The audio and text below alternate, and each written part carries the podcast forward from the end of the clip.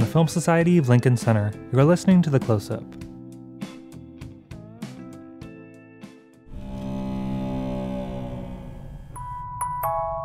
New York's top horror festival returns this Friday for its 10th anniversary. Film Society of Lincoln Center's Scary Movies series brings you the genre's best from around the globe, with this year's lineup featuring a host of premieres and rediscoveries, guest appearances, and giveaways.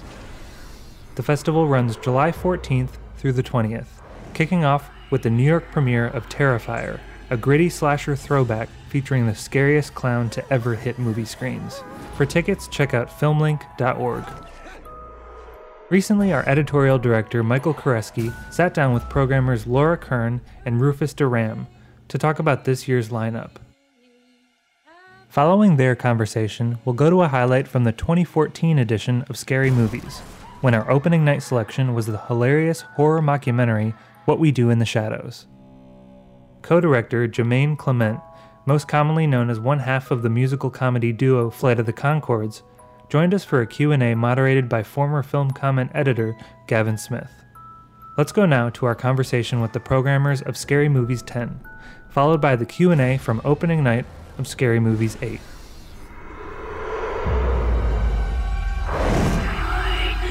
My name is Michael Koresky. I'm editorial director here at Film Society of Lincoln Center, and we're here to talk about Scary Movies 10, which is the 10th anniversary edition of one of the best, I think, ongoing series at Film Society of Lincoln Center, and here to talk about this year's edition and maybe the history of Scary Movies. Scary Movies the Festival, not Scary Movies the Thing, are its two programmers. And if you could please introduce yourselves. I'm Laura Kern. I'm Rufus Durham. Thanks for talking to me about this series. I'm actually really excited about this series. And as you guys know, I really love Scary Movies. I was at the first Scary Movies Festival back in 2002. It used to be at Halloween time, but this is the first time that we're doing a summer series, right? Yes. I think last year we were closed for renovations, so we had to skip last year. But there was a decision made to try to move Scary Movies into the summer, give us more of an expansive slot to use instead of right after New York Film Festival, which was always kind of hard timing right around Halloween. But we still have plans to do things on Halloween as part of the Scary Movies umbrella. But we're kind of excited to move into the summer because we feel like, you know, I love watching Scary Movies all year round. Why not celebrate them in the summer too?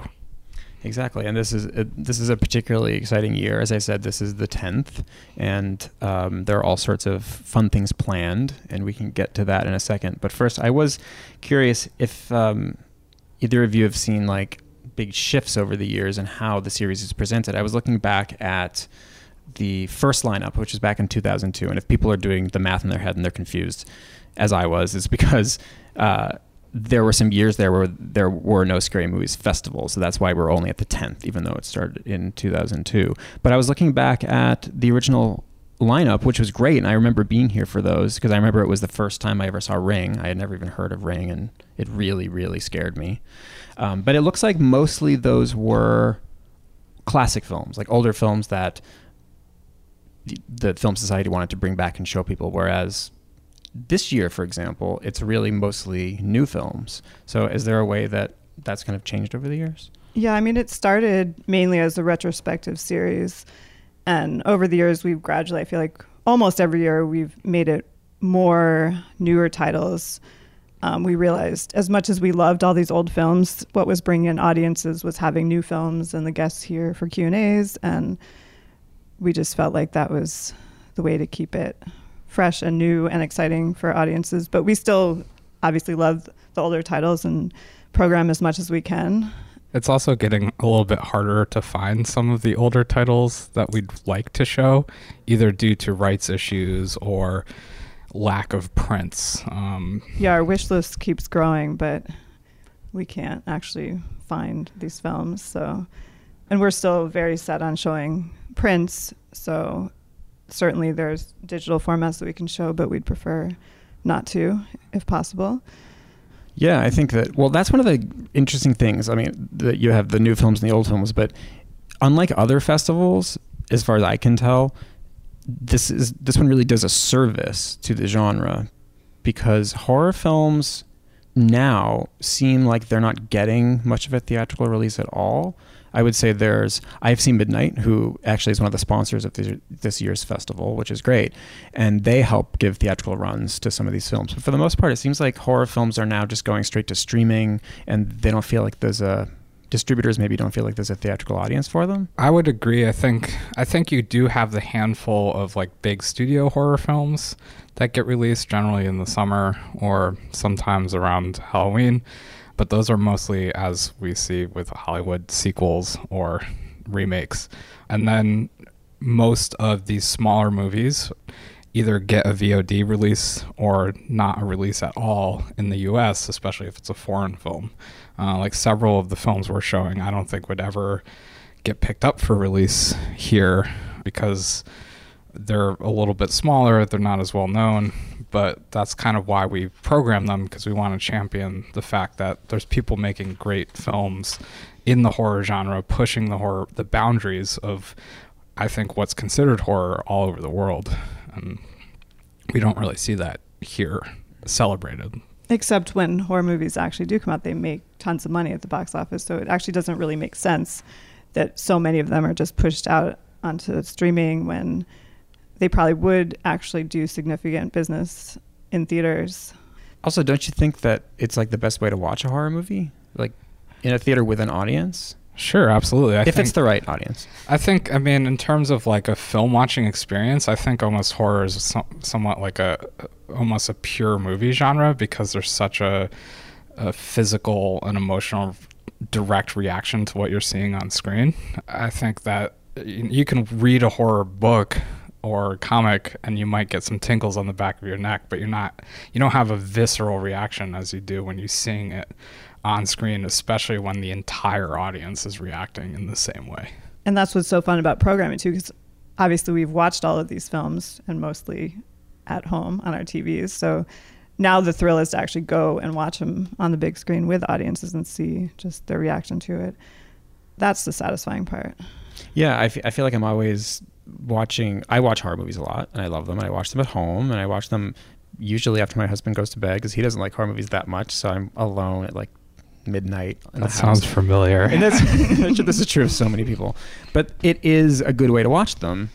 But I feel like I've been missing the whole theatrical communal experience of horror movies for years. Like when, this festival comes along, that's great, that's exciting, but even say the Babadook or something that does get a theatrical run that is successful, it's not quite the same thing because they play in small theaters. It's not really that kind of a joyous type film. I would say that the horror movies that tend to get released are like the quiet, shadowy, they sit inside you and you think about it days later type film, as opposed to the big, fun, buoyant, or exuberant horror films. I think especially nowadays, because that seems to be the trend, is, like A24 did so well with The Witch and all of these movies, and that seems to be the trend. People want to we need to have some sort of like smart cerebral horror film, which I enjoy those movies, but you're missing out on sort of the fun of a slasher maybe. I think the last time I saw a movie in theaters where there was that communal gut reaction was actually Get Out, in a way that because it was blending comedy and horror in a way, and I know Laura and I have differing opinions on this movie. Don't get me started. But it was really fun to watch in a movie theater because everybody was like reacting, sometimes verbally or audibly, to the screen. I think that's that experience that everybody's after. I had the same experience with Get Out, and I do like it more than Laura does. So she's not going to tell me to get out. I don't know. She looked like at me like, are you going to talk about this? I did like the film, and I did have a great experience with the audience. It was like an opening night Brooklyn audience. Though I felt like it was more of a comic suspense thriller reaction to the screen as opposed to like a genuine horror film. And so yeah, it's hard for me to recall. Like I'm very excited about one of the movies that's going to be in this festival called Night of the Virgin. Oh man, I can't wait to see it. That movie is so gross. Right. So I've been hearing... I haven't seen a lot of these films. I haven't seen these films yet. These are the programmers. So they've been basically taunting me with these movies for a while because I've heard what they're about. and that I'm going to be shocked or amazed or something. And I don't know, I'm particularly excited about that. So if you could maybe describe that one for the audience as best you can. No, actually, you can't describe it. You just have to watch it. And I'm like terrified, but so excited at the same time to see people's reaction to it. I think there's going to be walkouts. There very well might be walkouts. Yeah. It's extremely disgusting, but it's very smart, very funny. Yeah, it's a Spanish movie that starts off like a really weird sex comedy and quickly turns into something like early Mike meets Peter Jackson meets like dark Spanish horror comedy. Wow. I'm excited about that. I'm a big Dead Alive fan, so when I heard that there was even the kind of intimation of Dead Alive, I was excited. I mean, it is splattertastic, and also just there's some scenes in that I've never seen in any other movie ever, and I was disgusted. So I hope the audience likes it. I actually felt nauseous watching it, which never happens, and it's kind of exciting. I love how this is, for some people, this is like the ultimate I have to go, and then for others it's like that's it. It's the bar, and I was like right on the line of like I can't finish this, but I think the surrounding story is what kept me in, and I think overall it's actually it transcends its sort of splatter roots to be something a little bit smarter and better than, you know, but it's also incredibly disgusting. Practical effects we're talking? Yes. Okay. It's always grosser. Yeah. I mean, the opening night film too, Terrifier, which is a local filmmaker, Damien Leone, is also like a throwback to this like 80s practical effects slasher movies, and there are some like really gross kills in this one too. Mm-hmm. Also, the clown is the most terrifying clown ever put on screen. I haven't seen the film, but I have seen the clown, and I agree with you on that. Yeah, I can't even look at the pictures anymore. I mean, it gives people... I had people complain to me when I shared it on Facebook. They're like, you can't keep posting this clown picture. It's too scary. I can't stop posting it. And I'm terrified of clowns. So this is extremely thrilling for me to kind of face my fears. Well, I mean, we also have the clown costume party afterwards. Oh yes, talk about that. So the opening night is the movie is Terrifier, as you said, and it's about a killer clown, and apparently it's disgusting. But there's also going to be clowns, corpses, and cakes after party. Any ticket holder to the film is more than welcome. There's going to be booze and food, and if you dress up as a clown, we're going to try to give away a prize to the best dressed clown the scariest clown. And the best dressed clown is something different. That's like he's in a suit or something. Which is almost scarier. I don't know. And then, the party's sponsored by IFC Midnight, who is the sponsor for the whole series. But it's sort of a good way. We hope people show up. It's a good way to kick off the entire series and see. I think it's the world premiere. Or this cut is the world premiere. Yeah, it's a brand new cut that hasn't been seen anywhere yet. Very exciting. Yeah. So are there other films in the festival that you think are sticking with this idea of like old style gore? Are there other gore films? Because I think there's a nice balance. There are the more suspense thrillers. There are some more cerebral films. Well, I think the older slasher movies, Happy Birthday to Me, Bloody Birthday, has some Killer Party. There's some decent gore in those films. I think the other movies we have are more of a mix. Offensive has some really good gore, actually. Offensive is extremely... also practical effects. Yeah, there's some amazing violence. Yeah. A horrible thing to say. Well, we have to be honest. Yeah. This is what we're festivals all about. I mean, Offensive is it's a British film. It's about the old couple that inherit a house, and there's a gang of hooligan kids that terrify them, and like everybody in the town is scared of these kids, and it sort of becomes get revenge, and it's extremely satisfying to watch, but very, very gory. Yeah. I mean, I hope people are cheering. Like, I was practically cheering watching it alone at home, so I really hope the audience gets into it as much.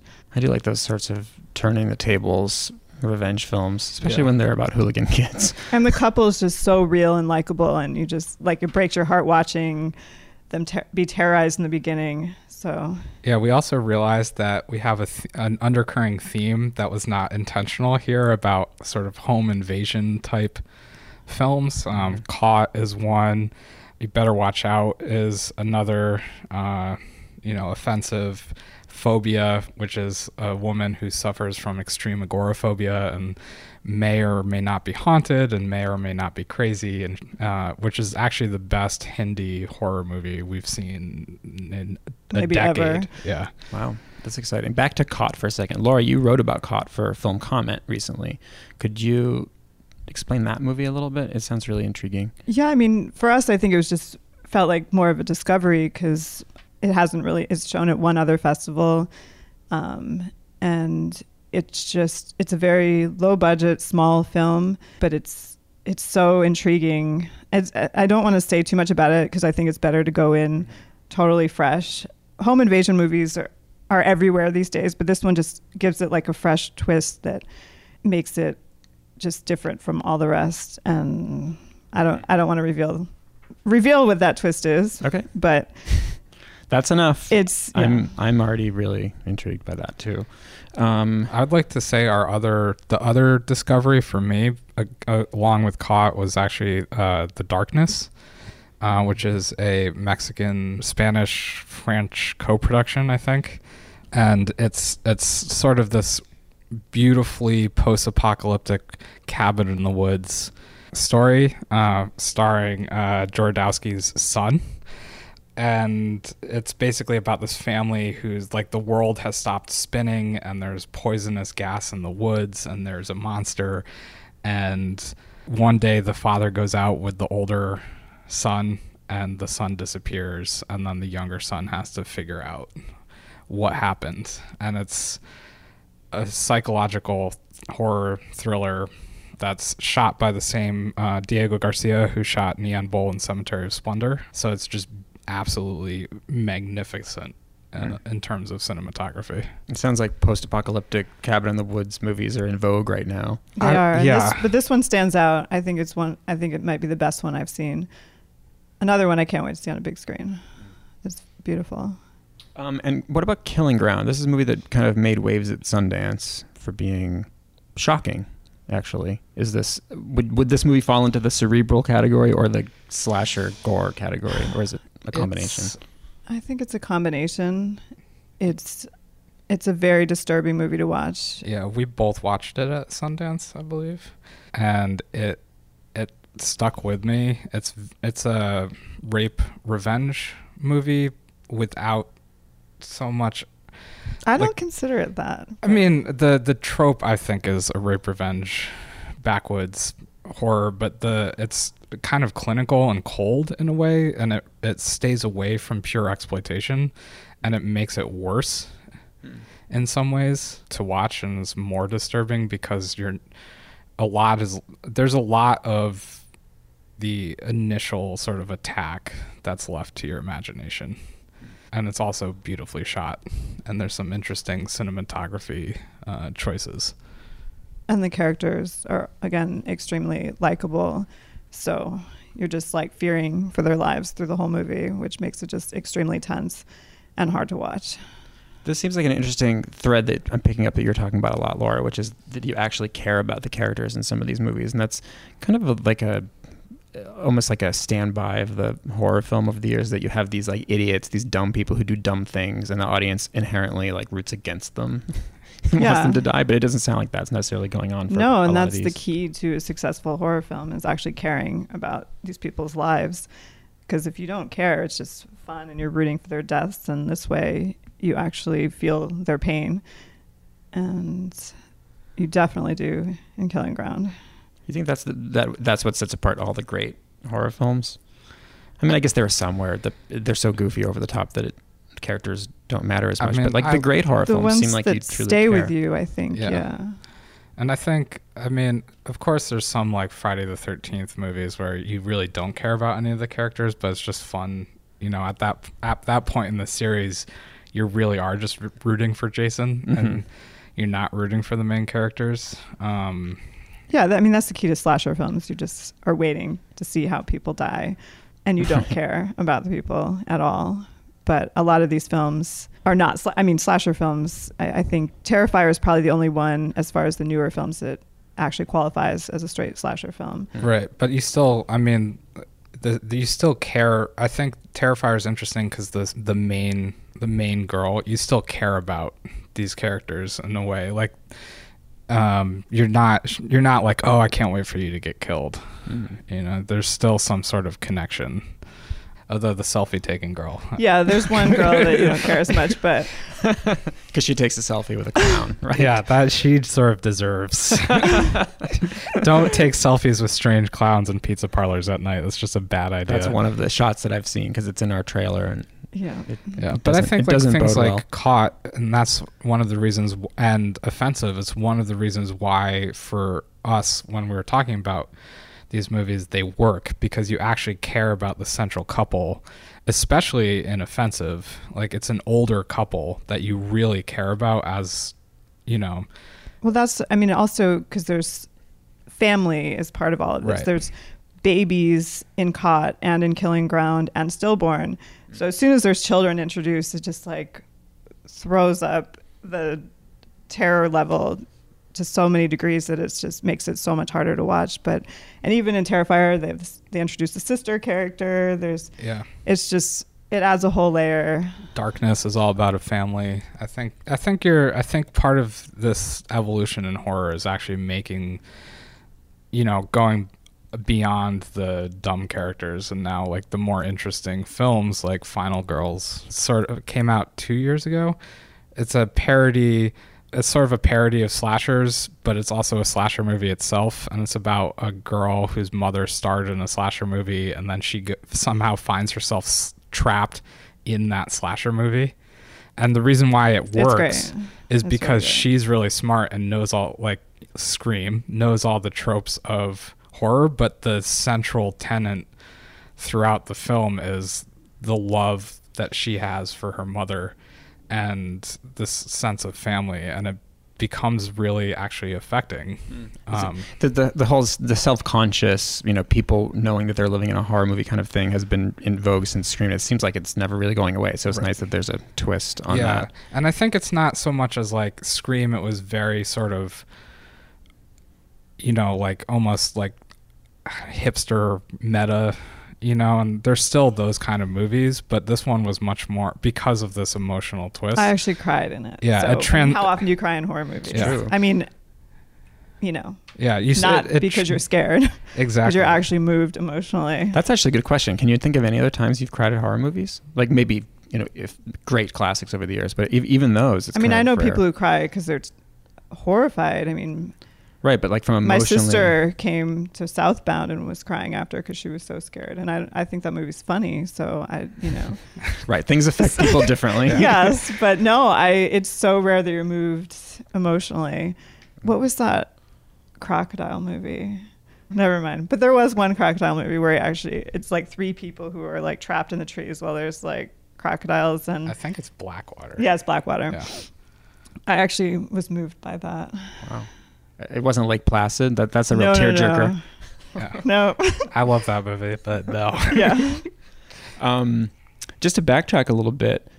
So as I said at the beginning, I've had some really good experiences at this festival. I've seen some really great things. I mean, there have been some big premieres of things like Paranormal Activity was here back in 2009. That was a really great experience, seeing that with an audience. And like I said, Ring, the original Japanese Ring. This was the first time I saw it, Ringu.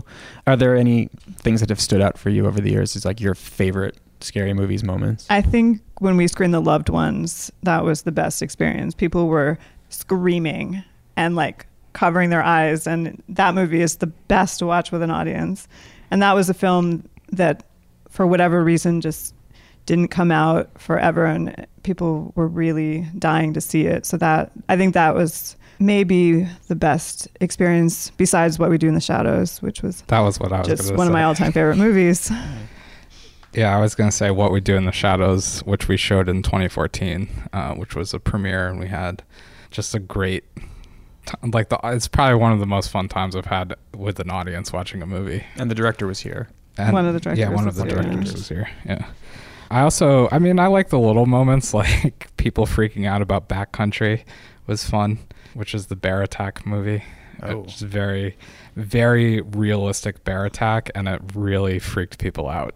How was it? I haven't seen the film. How was it actually like accomplished in the film? Had they there's a real bear, and okay. and then it's practical effects, but it's really about a couple going out in the woods, and they are where they shouldn't be, and a bear attacks them.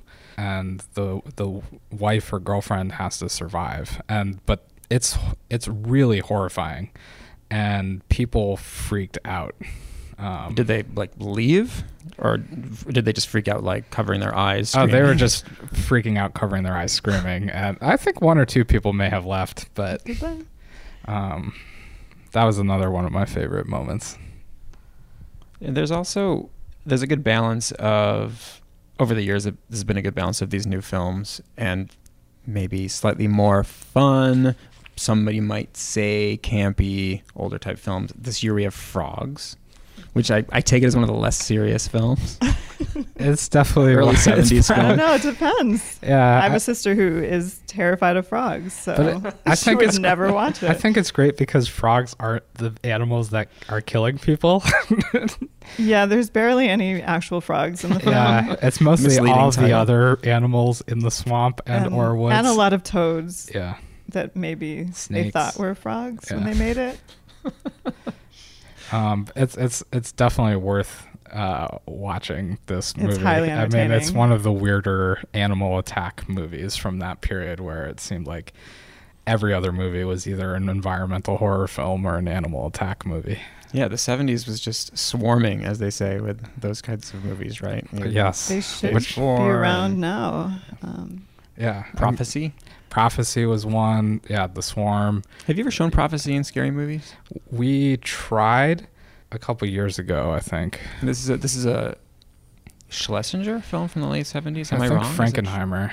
Oh, it's Frankenheimer. Yeah. Right. And it's about a giant mutated bear killing people in the woods because of logging for some reason. Environmental message.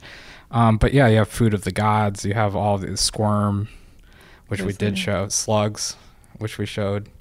I was actually too scared to come see Slugs, because I'm really disgusted by them. I mean, who isn't? They're disgusting. Okay, so Slugs, I wanted to show because it was a personal trauma of mine when I saw that movie when I was like 8 or 9. My grandfather had left HBO on, and had gone out. They just showed it on HBO? And they were showing it on HBO, and I was too scared to get up from the couch to turn the channel because the remote was on the thing. And there might have been a slug on the remote. And you didn't know, but it was, watching it now, I love the movie because it's just ridiculous. It's about flesh-eating slugs. I mean, that was crazy. A great screening, too. Yeah. A lot of laughter in pieces and slugs. People were having just a great time. Also, can we talk about the closing night of this year? So we have 2 films, and they are connected by one of the people who worked on them, correct? Yes. So Colin Minahan directed It Stains the Sand Red, and then wrote and produced Stillborn. Okay, so can you explain these 2 movies? What is It Stains the Sands Red? Let's start with that one. I'm getting the title right. I know it. I know. You just got it wrong. Oh, sorry. It Stains the Sands Red. I know. Yeah. It's hard to get that straight. That was something we watched early on, and it just grabbed me immediately. It's zombie films, I think, are kind of tired, but this one just felt like it was a new approach. It's set in the desert, and a zombie's just essentially stalking a girl through the desert, and they kind of develop this relationship. But it's also, an intense horror film as well. And it's beautiful. It's engaging. I think pretty much immediately when we saw it, we both wanted it in. I think especially the Brittany Allen's performance is really striking, as sort of like a Las Vegas bar girl who has this weirdo stalker relationship with a zombie. It actually does also gets pretty emotional in some ways, and it's all takes place during the day in the desert pretty much, and that's sort of rare for a zombie film. That's a great idea. Yeah. Like the basic description of that film. Walking across the desert, zombies chasing a woman. It's a great idea. And it's also one zombie, and it's still horrifying. You know, typically in the zombie movies, especially if they're slow moving, the horror comes from being slowly trapped by a horde of zombies. And this one is just this relentless pursuit by a single zombie that has latched onto this woman. But a very slow moving pursuit. Yeah. Which is essential anyway in the desert, because you're also feeling the heat, and they're I don't even want to talk about. I would think there's not a lot of places to hide also. No, she can like get on a rock where he can't get to her, but it's like, because there are nights too, it's like it goes on for days, so it's like, how do I sleep, you know? And it's really, really fun to watch. And then Stillborn, which you saw at Overlook, which I have not seen yet, which I'm very excited to see. I'm as your co-programmer, you know, like, you trusted me on that one. I did trust you. I said, absolutely, let's do it. And I was just curious what drew you to it. I mean, I'm always immediately drawn to baby horror or motherhood horror. It's also a very emotional, intense experience, and it was given a special jury award there as being the scariest film. And it, I mean, people after the screening were like really jarred, which is unusual, but I think it's just because it hits so close to home with people, just being about motherhood. And she is, in the first scene, she's delivering what's supposed to be twins and loses one of the babies. And then, so it's like her dealing with being depressed over losing a baby, having postpartum. And then also she believes that there's like a demon trying to steal the other baby, and you don't know if she's losing her mind or if there actually is a demon. And I'm not going to tell you the answer to that, but I'm actually very, very pleased with the choices they made. So Shades of Rosemary's Baby, of course, one of the most influential films, which is, sometimes I say it's my favorite horror film, and then I think, no, it's The Shining. And then I think, no, it's Psycho, obviously. And then I think, no, it's obviously Jaws. But it's actually all four of them together, I guess. I would say also Silence of the Lambs, another great horror that for a future. Now that you know we're all honoring Jonathan Demme, that would be a great future Scary Movies retro. I also think Glengarry Glen Ross is a horror movie. But I seem to be alone in that crusade. Well, I mean, if you're terrified of asshole men, it's certainly a horror movie. It's pretty much like the worst of the white male privilege on screen. It's pretty desperate. And of course, we have to talk about one of the cornerstones of the series, if not the cornerstone, which is This Night with Bob Balaban, who people know as a comic actor, but he actually directed two satirical horror comedies, I guess you could say, that don't really get shown a lot, and they're both being shown in 35mm, I believe. Yeah. So why don't you talk about these? This is just a night we've been trying to pull together for probably 4 years now, but we just couldn't make it work with his schedule. But these are just two films that kind of defined my childhood or early teenage years. Just films I found to be extremely funny. I mean, My Boyfriend's Back is more of a straight comedy, whereas Parents is definitely much darker and disturbing. And especially after we rewatched Parents, I hadn't seen it in a long time. Just so we booked this more off of memory, and then we rewatched it, and we're like, "Oh my god, this is really dark. Like, this is way better than I even remembered." I loved Parents growing up. I watched Parents with my parents. Like, we rented it. It was like a Friday night movie, and I remember them thinking, "Oh, that was good," though I was totally shocked. Nice family evening. Yeah, I don't think I ever watched it with my parents, but I think My Boyfriend's Back bonded me and my sisters. We all just it kind of just hit our sense of humor, and I mean, it's definitely a movie that has been highly criticized. It's not very popular. I've gotten in many fights about it because people just, they don't get it. That's all there is to it. They just don't understand how funny it is. What's not to get about a zombie prom movie? I mean, I just think it's one of the funniest movies, and I mean, it was also these movies were showing both on 35, and they were pretty difficult to get on prints. There's not that many prints of these films out there, and I think Parents is actually we're showing a Spanish subtitled print because it was the only print that was even screenable. Wow. I mean, there's another print, but it's in too bad. Like the condition is like you can't even safely put it on a projector. Mm. So and then My Boyfriend's Back, we got out of a vault, and I'm excited to see these on the big screen. Me too. Especially with Bob there to do a Q&A after Parents, and then he's going to introduce My Boyfriend's Back. So it should be pretty exciting. And in case people who are just listening can't make the connection in their heads between the name and the face, Bob Balaban was in Close Encounters of the Third Kind. He was in Absence of Malice, which is a movie that I really like with Paul Newman. He was on Seinfeld. He was the head of NBC when Jerry and George pitched their show. And he's in those Christopher Guest films. So he was in Waiting for Guffman and Best in Show and A Mighty Wind. It was funny in A Mighty Wind. Yeah. He's great. Who doesn't like Bob Balaban? I saw him on the subway a few weeks ago, and I wanted to go up and talk to him, but I left him alone. Yeah, and then you watch these movies that he's created.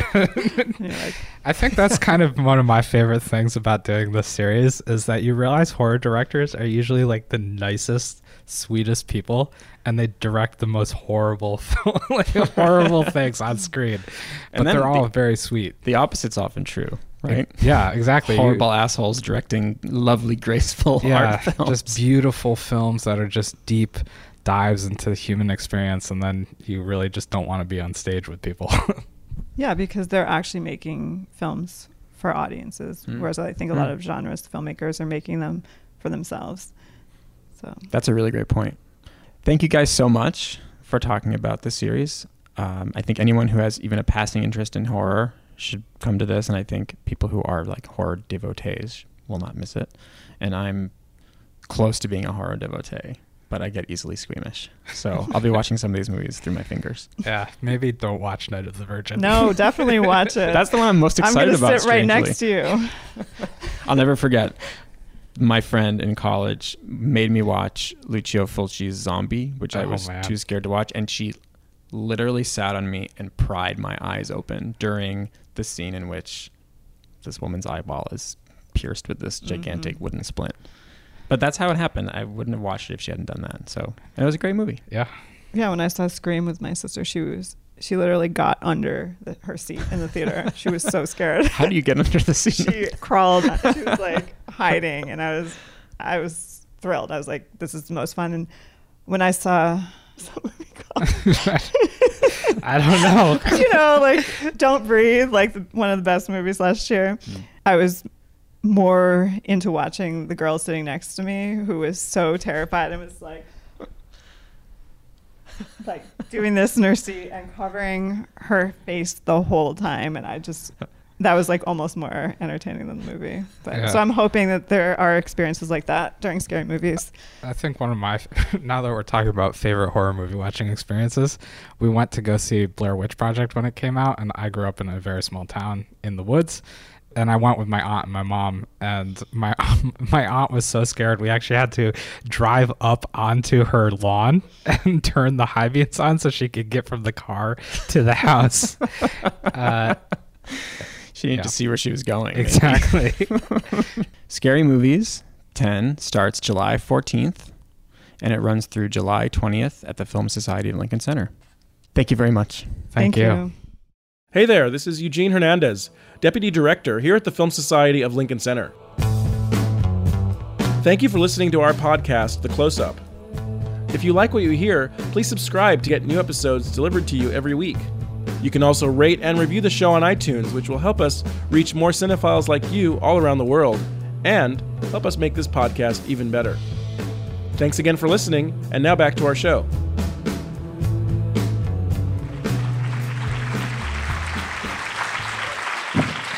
Please welcome back Jemaine Clement.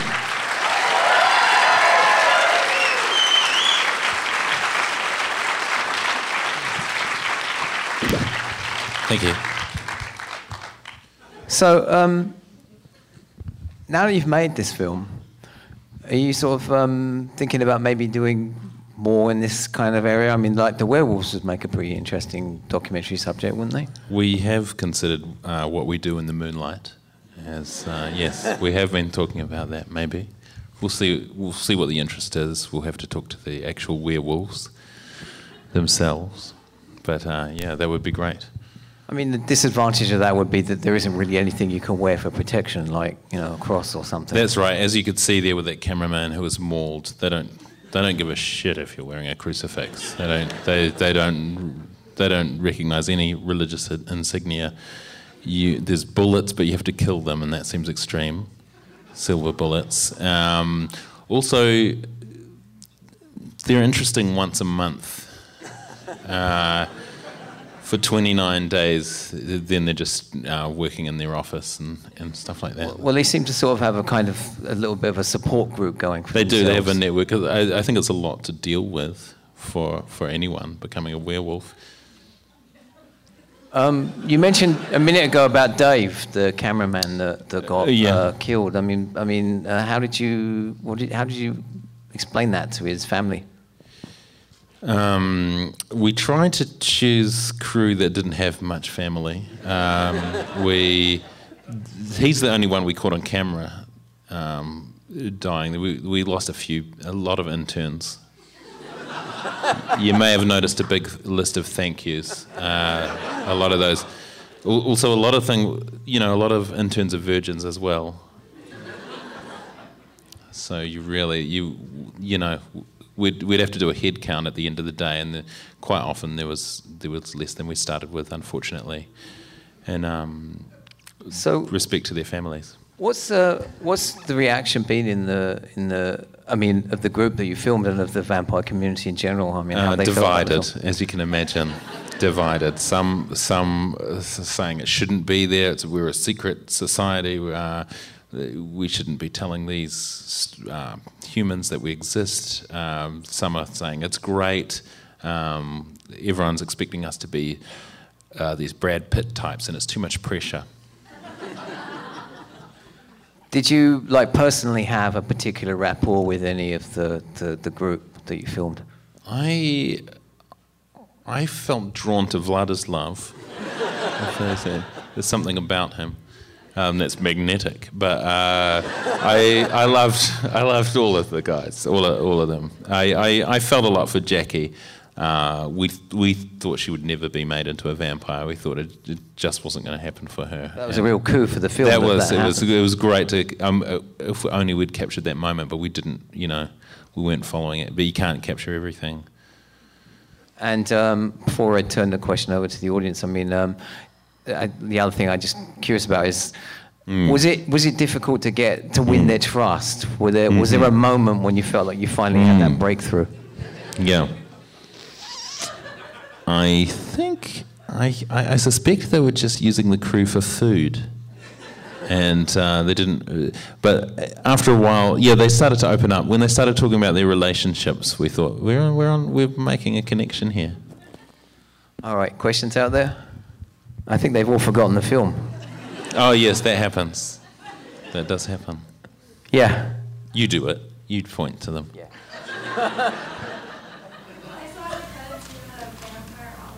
Yeah, a vampirologist. Just someone who tells us how we should best deal with vampires, you know. Any good tips? If you... just the basic ones we all know. Holy water... wash your underpants in holy water is what we would do regularly. Anything like that. And he's a great vampirologist if you should need one. David Lawrence. He also, he's also a theatre tutor as well. Yeah. Yeah, high concentration of undead in Wellington. Those were the ones we were shooting. There's 400,000 people. I think it's up to 85 now. Nick has been transforming a few people into vampires. He's gone crazy. He does it for popularity points. It's really, and then a lot. a lot of vampires have been lost since the Twilight movies have come out because they think they're going to sparkle in the sun. So that's been a really unfortunate side effect of those movies, and we're really trying to educate people, saying please do not take these. These are not documentaries. This is a movie. This is a What We Do in the Shadows is a documentary. This is the real story. Can you talk about your choice not to cover the more popular vampires like Dracula or Brad Pitt? Well, it was a New Zealand Documentary Board film, so because of that and because of budget, we didn't. We would have loved to have filmed Brad Pitt, but we just didn't have the money. Also, I'd like to use this while we're talking about Hollywood. We'd like to use this opportunity to speak out against the sport of vampire hunting. This is being practiced by Hollywood people such as Sarah Michelle Gellar, I believe her name is, Anthony Hopkins, and the Australian known as Hugh Jackman. And they're doing it for fun. They're doing it for pleasure. They're posting pictures of themselves, and we want this stopped. These beautiful creatures. We don't want to see any more of them die. Yeah. Justify. I get asked that a lot. Well, what's the rest of this particular question? How do you justify telling the crew to not intervene when Peter was going up in flames? Yeah, how do you justify not telling the crew to not intervene when Peter was going up in flames? Yeah. Well, they didn't. They made up. I have. Yeah, that's a great question, both of you. We're there as documentarians, we're anthropologists. It's important that we don't interfere with the subculture that we're studying. And sometimes we just had to watch things like that, unfortunately. And we did discuss, shall we go in, because it's not going to hurt us. And we decided to tell the truth instead. And sometimes it's ugly. They don't like that. Did Nick actually show any, sort of modern vampire stuff to vampires? Like those TV shows? The vampires do watch a lot of vampire movies, but they have to have them edited. They have to have all the crucifixes and vampire deaths edited out. So often it's quite a different story. Often it's just a montage of Dracula just drinking blood and going to parties, and they're much shorter. Given that Peter was an 8,000-year-old vampire, was his death a great loss to the vampire community, and why didn't you deal with that in the film? We did. There was a ceremony, a form of burial that we did shoot. We edited it out because we felt it was a bit of a bummer, but it will be available as a DVD extra. By putting the big camera on the big screen. Are you from Wellington? I am. Mm-hmm. I notice dialect. What concerns do you have about ruining the underground vibe of that? I have very sad news. The Big Kumara is no more. It's not a bar anymore. So that's Boogie Wonderland. They changed their name after we filmed there. It's not to do with us. It's not association with us. But after the popularity of the film in New Zealand, they've changed it back to Boogie Wonderland. But many of the places that we filmed in closed down soon afterwards. Boogie. Did you film in Glassons? Pardon? Did you film in Glassons? I don't actually know if we have permission to shoot the stuff. The Glassons, where our deacon is kind of humping the photo. It's a local. What's the equivalent here? They have good cardigans, yeah. So if you come to Wellington, it can be cold. You go head into Glassons and you get a very reasonable price cardigan. Probably between $15, $19, kind of thing like that. And they're all kind of the latest style, but maybe not the best material. Well, we've got time for a couple more questions. I'm glad we dealt with that one.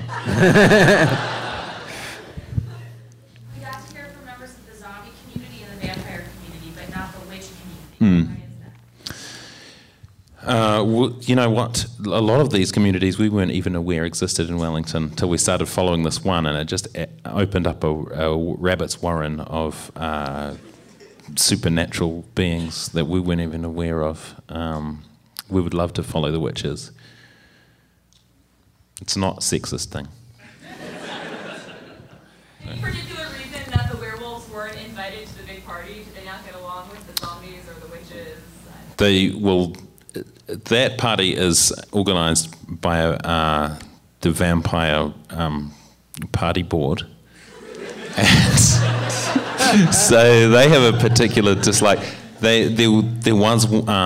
There were 2 years that the werewolves were invited to the Unholy Masquerade, and apparently they just tore up the curtains.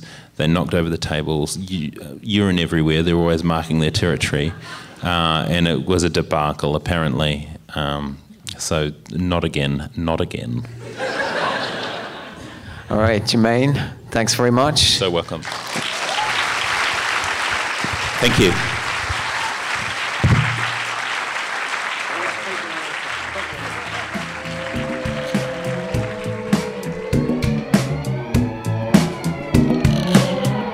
The Close-Up from the Film Society of Lincoln Center is produced by Michael Odemark. Our opening music is by Steelism. You can subscribe to The Close-Up on iTunes and Stitcher. The Film Society of Lincoln Center is a non-profit arts organization based in New York City, supported by individuals just like you. Founded in 1969 to celebrate American and international cinema, the Film Society presents year-round programming recognizing established and emerging filmmakers, supporting important new work, and enhancing awareness, accessibility, and understanding of the moving image. To learn more about what we do and support the Film Society by becoming a member, visit filmlink.org, filmlanc.org. The Film Society of Lincoln Center. Film lives here.